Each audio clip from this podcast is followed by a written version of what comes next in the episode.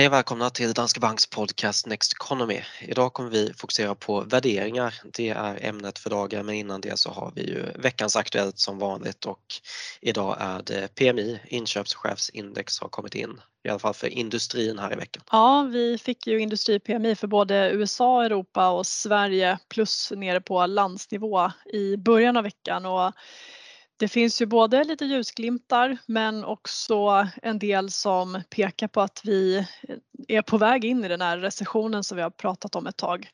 Och eh, ska vi börja med det positiva då så är det ju att tillväxten i USA fortfarande är god. Orderingången accelererade lite grann jämfört med föregående månad och den brukar ju vara ledande för vart tillväxten tar vägen då. Sen ser vi också för amerikansk del ett minskat kostnadstryck och det ger ju stöd åt den här tesen att inflationen kan ha toppat åtminstone i USA då. Men går vi vidare till Europa så ser det tyvärr ganska dystert ut. Här var PMI under 50 för tredje månaden i rad och det talar ju för den här recessionen i euroområdet senare i år som vi har pratat om då. Och även orderingången som är nere långt under 50-strecket nere i recessionsterritorium är fortsatt fallande.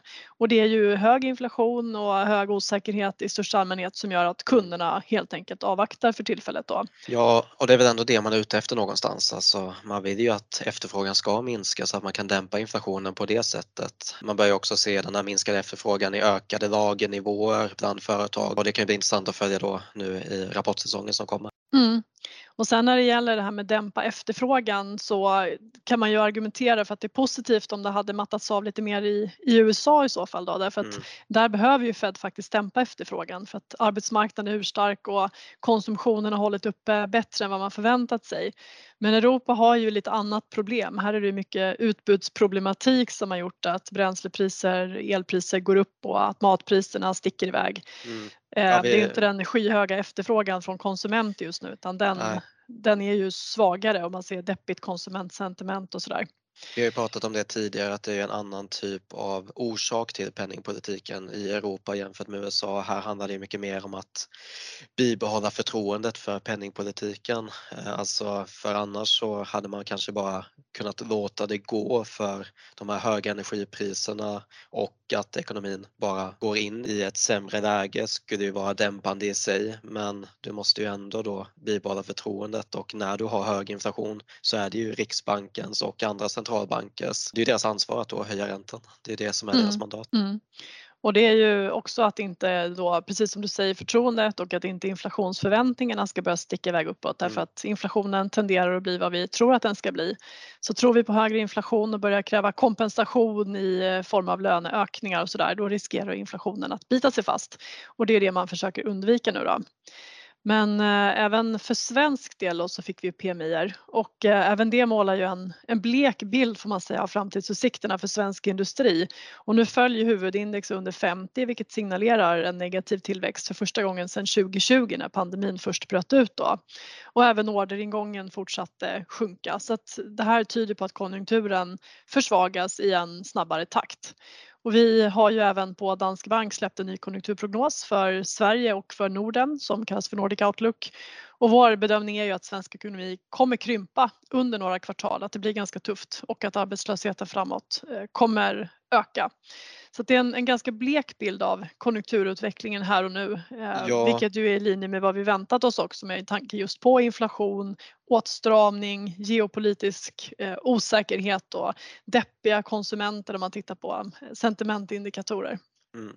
Och det är egentligen ingen som tror att vi ska säga något annat heller. Var man än tittar just nu så känns det ju ganska dystert tyvärr. Och man märker då det som konsument på ett helt annat sätt än man kanske har gjort det tidigare med tanke på då både stigande energipriser och stigande räntekostnader. Så äh, ja, det, det är väl i linje med vad man kan förvänta sig att utsikterna ser ganska negativt eh, ut för eh, svensk ekonomi. Mm. Tyvärr är det så, men förr eller senare vänder det och ja nu får vi försöka hålla ut genom den här vintern som kanske blir den, den tuffaste perioden då. Ja, och sen så ska man ju komma ihåg att vi kommer från en period här, alltså de senaste tio åren, egentligen ännu mer än så, alltså ända sedan finanskrisen egentligen, där det har sett väldigt bra ut för väldigt många människor. Alltså vi har kunnat spara mycket, vi har haft eh, uppgångar i fastighetspriser och i tillgångar på, på aktiemarknaden och så vidare. Så eh, det har sett väldigt bra ut under väldigt lång tid och det är nog många som har, kanske har tagit på sig vanor som man kanske kan då dra tillbaka lite också. Så då att få vara med om en en sämre konjunktur någon gång behöver kanske inte vara helt fel alla gånger heller. Eh, och sen som vi alltid brukar prata om när det gäller då ens investeringar så handlar det fortfarande om att fortsätta vara långsiktig och att fortsätta investera. Så eh, oavsett vad som händer i ekonomin och på börsen så är det ju det som gäller. Mm. Sen pratas det ju en del om reallönerna också och den smäll som vi nu upplever mot vår köpkraft. Och då tänker jag också apropå precis det du är inne på att peka på att vi faktiskt kommer från en väldigt bra period så har vi ju haft stigande reallöner mm. under lång, lång tid så att vi har faktiskt realt fått med allt mer pengar att spendera samtidigt som då tillgångsvärdena stigit och vi har lagt en väldigt liten del av vår inkomst på, eh, på att betala boräntan till exempel. Ja. Så att det är klart att det här eh, vid någon tidpunkt eh, förändras. Sen är det är alltid obehagligt när det börjar ske men man kan också räkna med att det kommer någon typ av stöd till hushållen som ska, ska mildra det här. Men eh, osäkerheten i med att vi ännu inte vet hur, den, eh, hur det stödet kommer se ut gör ju också att här och nu så kan det eh, kännas fortsatt tufft. Mm. Och på tal om eh, stöd till hushåll så ska vi gå vidare till veckans fråga och det är vad händer i Storbritannien? Och eh, det som hände här i förra veckan var ju att dels då att man gick ut med att man skulle ge stöd till hushåll just på grund av ökade energikostnader, alltså från regeringens sida, men man gick ju samtidigt ut och sa att man ville sänka skatter och man, man har inget sätt att, man har inte fram ett sätt att finansiera det här annat än att då helt enkelt ge ut nya statsobligationer och eh, det reagerade ju marknaden på. Mm. Man kallar det här för en minibudget men det är faktiskt en ganska eh, stor budget med omfattande stöd och som sagt eh, ofinansierade, ofinansierade stöd till hushåll och skattesänkningar för de allra rikaste som kanske var det som var mest upprörande i det här paketet då. Och det som är grejen när en stat genomför stora ofinansierade eh, stöd och stimulanser, det är ju att det är inflationsdrivande. Så att risken med det här paketet, om man då mildrar smällen för hushållen för mycket och eh, ser till att det här inte blir särskilt kännbart, det är ju att den brittiska centralbanken skulle behöva strama åt ännu kraftigare och höja räntan ännu mer. Och då får vi ett problem när finans och penningpolitik så att säga börjar eh, sträva kraftfullt åt olika håll. Så det är ju det ena problemet. Och det andra det var ju då att om brittiska staten ska låna upp en massa pengar så gör man ju det genom att emittera nya eh, statsobligationer. Och det här råkade ju då inträffa samtidigt som den brittiska centralbanken var på väg att börja banta sin balansräkning genom att just sälja ut statsobligationer. Och det som skulle kunna hända då om både brittiska staten plötsligt emitterar en massa obligationer och eh, centralbanken ska sälja ut sin obligationsstock, det är ju att utbudet blir väldigt stort det leder ju normalt sett till sjunkande priser vilket är samma sak som stigande räntor. Och eh, stigande räntor blir ju en risk då när staten tar på sig en högre skuld. Ja, så det här precis. orsakade ju en, en viss panik på marknaden med skenande mm. brittiska räntor och ett pund som föll som en sten. Så det tog, ja. togs inte emot väl kan man väl konstatera. Man har redan en del bekymmer i Storbritannien på grund har man egentligen haft ända sedan Brexit. Det kräver ju sin tid att det ska bli bra för ekonomin och sen kommer ju pandemin då och då är man tvungen att gå in och ge stöd och sen då när man öppnar upp ekonomin igen så var alltså dåvarande regeringen ett förslag om hur man då ska minska, alltså hur ska man då kunna dra tillbaka de här stödåtgärderna för att betala ner statsskulden igen. Eh, men sen så kommer den här energikrisen och då ska man då, den nya regeringen, gå ut och återigen då öka på statsskulden som redan är hög och den ligger på nästan 100% av BNP. Och om man då redan har höga skulder då får man ju ofta betala en hög ränta om man ska ta ännu mer skulder. Och det är ju egentligen det som har hänt då att marknaden handlar upp räntan. Det blir ju en, en jobbig situation och sen hade vi det här med pensionsfonderna då som eh, gjorde att det hela eskalerade ännu mer. Mm. Och problemen här blev ju så pass allvarliga att stabiliteten i hela pensionssystemet hotades. Så dels så gick ju IMF ut och eh, varnade Storbritannien för att genomföra de här stimulanserna som man planerade, vilket är väldigt ovanligt att man går ut och lägger sig i en, ett lands statsbudget på det här sättet. Och dessutom då så eh, fick Bank of England gå ut och meddela att man dels ska avvakta med att eh, börja ställa ut sin obligationsstock men dessutom att man ska genomföra omfattande stödköp i den omfattning som det krävs under de två kommande veckorna. Och det här stabiliserade oron både på den brittiska marknaden och även på andra aktiemarknader som också vände upp då ovanpå eh, efter att den här nyheten kom ut. Så att det där har bidragit lite grann till ett lite lättare sentiment, att man ser att det faktiskt det är någon som agerar om saker och ting håller på att gå illa. Sen en annan bidragande orsak om vi ändå pratar lite om stabiliseringen på marknaden, för vi har ju sett ett par dagar i början på den här veckan där börsen har gått väldigt, väldigt starkt. Det är ju dels att det förmodligen var översålt, alltså kurserna var så nedpressade efter den här senaste tidens nedgång och stigande räntor. Men också ett centralbanksbesked som kom igår från eh, banken i Australien som sänkte, eller som höjde räntan ska jag säga, mindre än förväntat. Man gick med 25 punkter istället för 50 och det här var väl kanske första gången i år som en centralbank överraskade med att vara mer, eh, mer duvaktig än, än förväntat. Det har snarast gått åt andra hållet.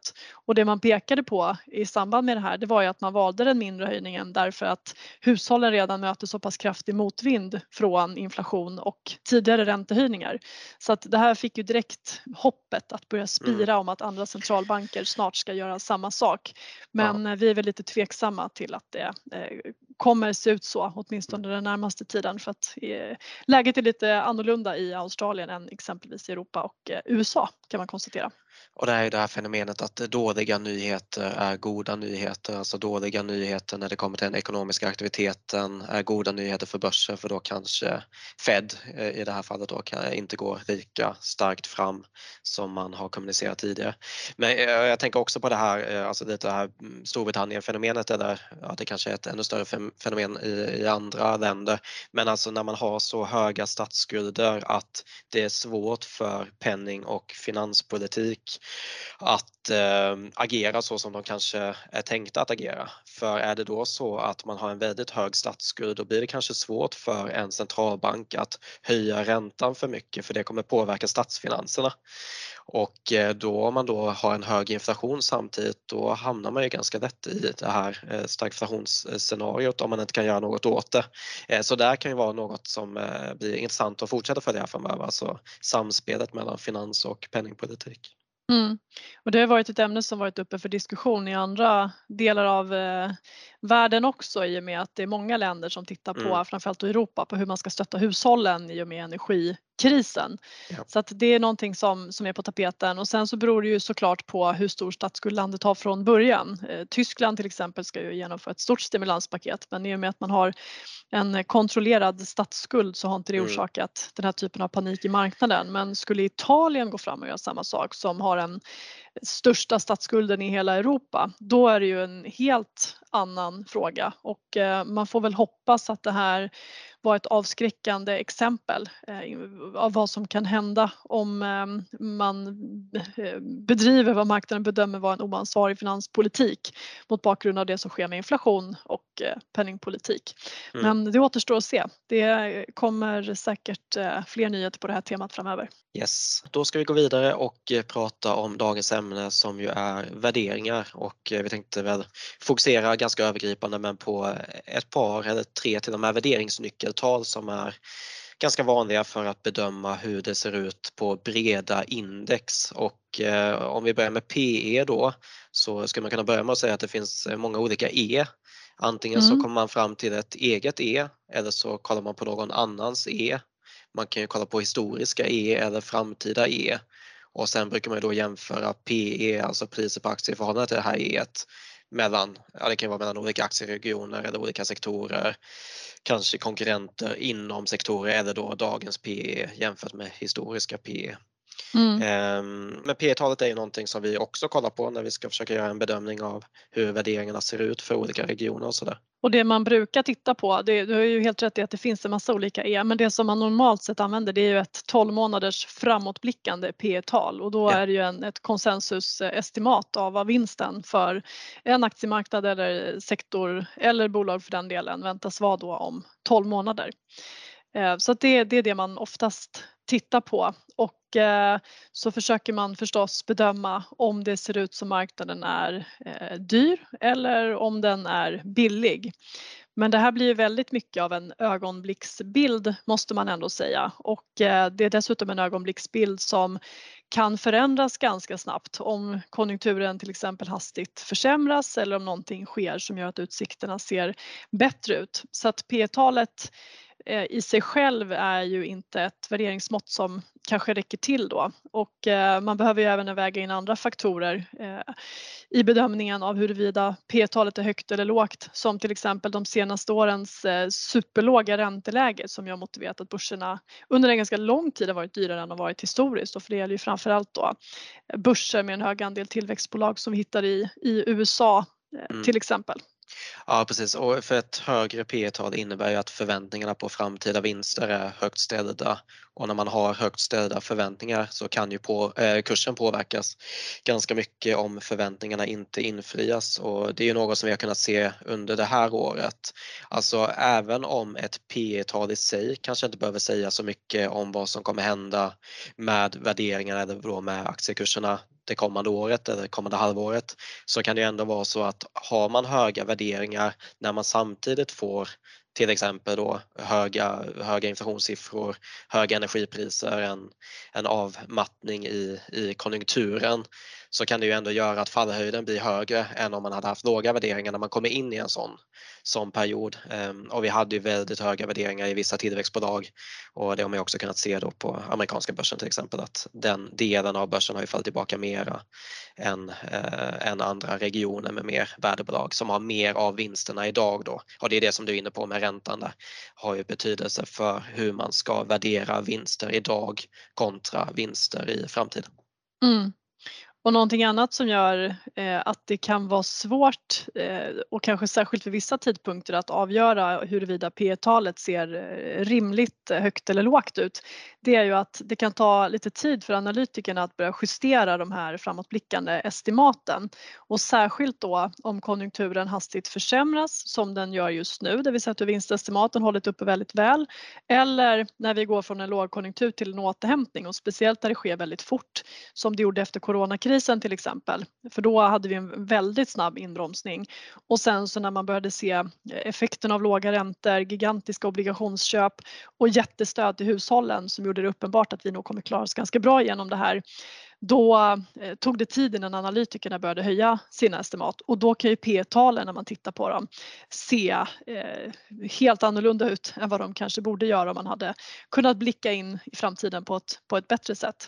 Mm. Eh, men det där är någonting som man bör ha i, i bakhuvudet när ja. någonting händer och särskilt kanske då när vi har en accelererande eller inbromsande konjunkturutveckling. Mm. Och sen då med tanke på hur den här sektorkompositionen ser ut i olika länder till exempel så kan det ju ha effekt för hur värderingen ser ut om man bara kollar på P-talet. Men ett sätt för att, att utvärdera då hur värderingen är om man tar hänsyn till vinsttillväxten för olika regioner, då, då brukar vi ju kolla på PEG-talet. Det brukar ju vara ett argument som vi har också där när man jämför USA med Europa till exempel och kollar på, på P-tal så ser USA i princip alltid dyrt ut. Men om man då tar in alltså den förväntade vinsttillväxten, alltså PEG-talet, då tar man alltså PE delat på vinsttillväxten och får ett tal där så om man har ett P-tal på 15 och en vinsttillväxt på 15 så har man ett PEG-tal på 1. Och det, säger, det blir ju enklare att jämföra då för då kanske man ska betala en premie för att Eh, för amerikanska aktier med tanke på att den förväntade vinsttillväxten är högre. Och det här PEG-talet är någonting som vi, när vi tittar på värderingar, för det är en, en del av den analys vi gör i vår allokering, så tittar vi hellre på ett PEG-tal än på ett rent PE-tal. Eh, och vi tittar ju inte på enskilda bolag, vi tittar däremot på sektorer och vi tittar som sagt på aktieregioner. Och den amerikanska börsen den har ju ofta sett eh, superdyr ut jämfört med exempelvis Europa som har varit lågt värderat under lång tid. Men som sagt om man då tar P-talet dividerar med den förväntade vinsttillväxten framåt så kan man få en helt annan bild och eh, då har det faktiskt varit så att amerikanska aktier ofta har sett attraktivt värderade ut jämfört med både Europa men även jämfört med eh, tillväxtmarknader i vissa perioder. Då. Så att det här är också bra att eh, titta på och egentligen bättre då än, än PE-talet. Men precis som när det gäller P talet så bygger PEG både på förväntningar om, om vinsten framåt men också hur snabbt den väntas öka under en längre tid framöver. Så att eh, det här är ju två stycken rörliga eh, mått eller rörliga estimat och blir vinsttillväxten lägre än förväntat eller högre än förväntat eh, så kan ju det förändra bilden av eh, hur PEG-talet ser ut och hur attraktiv en, en aktiemarknad är också. Då. Mm. Och eh, det som, är, det som man kanske ska tänka på när man kollar på nyckeltal det är ju att man kanske inte bara ska ha ett nyckeltal och eh, anta att det är det enda utan det kan vara bra att kolla på värdering från olika perspektiv. Um, men om man då ska gå vidare och eh, kolla lite mer långsiktigt på värderingar så har vi ett nyckeltal som kallas för CAPE, alltså cyclically adjusted PE ratio och det är Robert Schiller som är eh, nobelpristagare som ligger bakom det och eh, då sätter man alltså aktiekursen i relation till ett 10 års snitt över vinsten justerat för inflation. Och tanken är då att ta hänsyn till en konjunkturcykel för att få en mer rättvisande bild av värderingen vad man försöker göra istället för att få de här ögonblicksbilderna som man kan få av vissa andra nyckeltal är att fånga den långsiktiga trenden. Och tittar man på kort sikt så kan ju en, en aktiekurs eller en, en uh, utveckling för en hel börs variera väldigt mycket beroende på en massa saker som är oväntade och oförutsägbara som krig, inflation, konjunktur, penningpolitik, sentiment och kapitalflöden. Men på lång sikt så tenderar ändå börsutvecklingen och vinstutvecklingen att följas åt ganska väl och det är ju det som man tar fasta på i eh, det här värderingsmåttet ju och eh, det har ju faktiskt också visat sig fungera bättre än exempelvis PE och PEG-tal när det gäller att förutspå hur avkastningen kommer se ut under de kommande eh, åren då. Mm. Och det man brukar kolla på, eller som man kollar på i många studier, och det var det som Robert Schiller kollade på där i början också när han väl kom ut med det här, men det, det är på tio år Eh, många av de här studierna ligger på. Så på en tioårsperiod så har KAPE visat sig vara ett bra nyckeltal för att bedöma den framtida förväntade avkastningen då. Så, eh, så ett lågt KAPE har indikerat att avkastningen kommer vara högre de kommande tio åren och motsatt då för ett högt KAPE-tal. Och om man kollar på KAPE för S&P 500 just nu så ligger det på 28 i januari var det 37 så har det kommit ner en del men det är fortfarande på ganska höga nivåer om man kollar historiskt men då har vi det här med de höga eller de låga räntorna som vi haft under lång tid. Vi kommer mer till det senare också. Ehm, men något som kan vara värt att säga, det lite som du var inne på där, alltså Kape behöver kanske inte vara det bästa för eh, timing, alltså att tajma eh, börsens utveckling eller tajma när man ska gå in på börsen. Det här har vi också pratat om tidigare men det är ju eh, Just Keep Buying av eh, Nick Majuri. Han kollar faktiskt på Cape och eh, han bara noterade att när Cape passerade 30 i mitten av 2017 i början av augusti där. Det var en väldigt hög nivå på Cape. Hade man då gått ur börsen och gått till cash istället och Eh, ja, då kanske väntat på att gapet skulle komma ner. Då hade man fram till slutet av 2020 tappat 65% i avkastning på S&P 500. Den eh, hade varit ännu, ännu mer avkastning man hade gått miste om om man hade kollat till slutet av 2021. Så alltså att använda höga värderingar som en anledning till att inte gå in på börsen, det anser vi ju inte att man, inte, att man ska göra utan det gäller ju att har man pengar så ska man gå in med de pengarna för vi får nya börsrekord. Vi tenderar att handla runt toppnoteringar en stor del av tiden. Så man ska inte vara rädd att gå in även om värderingarna kan kännas höga även i ett långsiktigt perspektiv. Mm. Och blickar vi tillbaka på hur det sett ut de senaste 10, 20 eller 50 åren för den delen så har vi ju haft en lång, lång rad av olika kriser som har påverkat börsen i varierande utsträckning. Men det finns ju inte någon kris som aktiemarknaden inte har hämtat sig från och det kan ju också vara viktigt att tänka på när man sitter och tittar på sin portfölj som förmodligen fallit i värde i år oavsett vad den har innehållit för någonting. Och då komma ihåg att aktiemarknaden kommer hämta sig från det här också. Vi vet inte hur lång tid det kommer ta men är man en långsiktig investerare så spelar det kanske inte så stor roll förutsatt då att man givetvis inte behöver pengarna inom en, när, de närmaste åren för i så fall så är ju risken på aktiemarknaden för hög oavsett om börsen ser ut att vara på väg uppåt eller neråt. Bra, det var en summering av några olika vanliga nyckeltal baserat egentligen på vinst i bolagen då.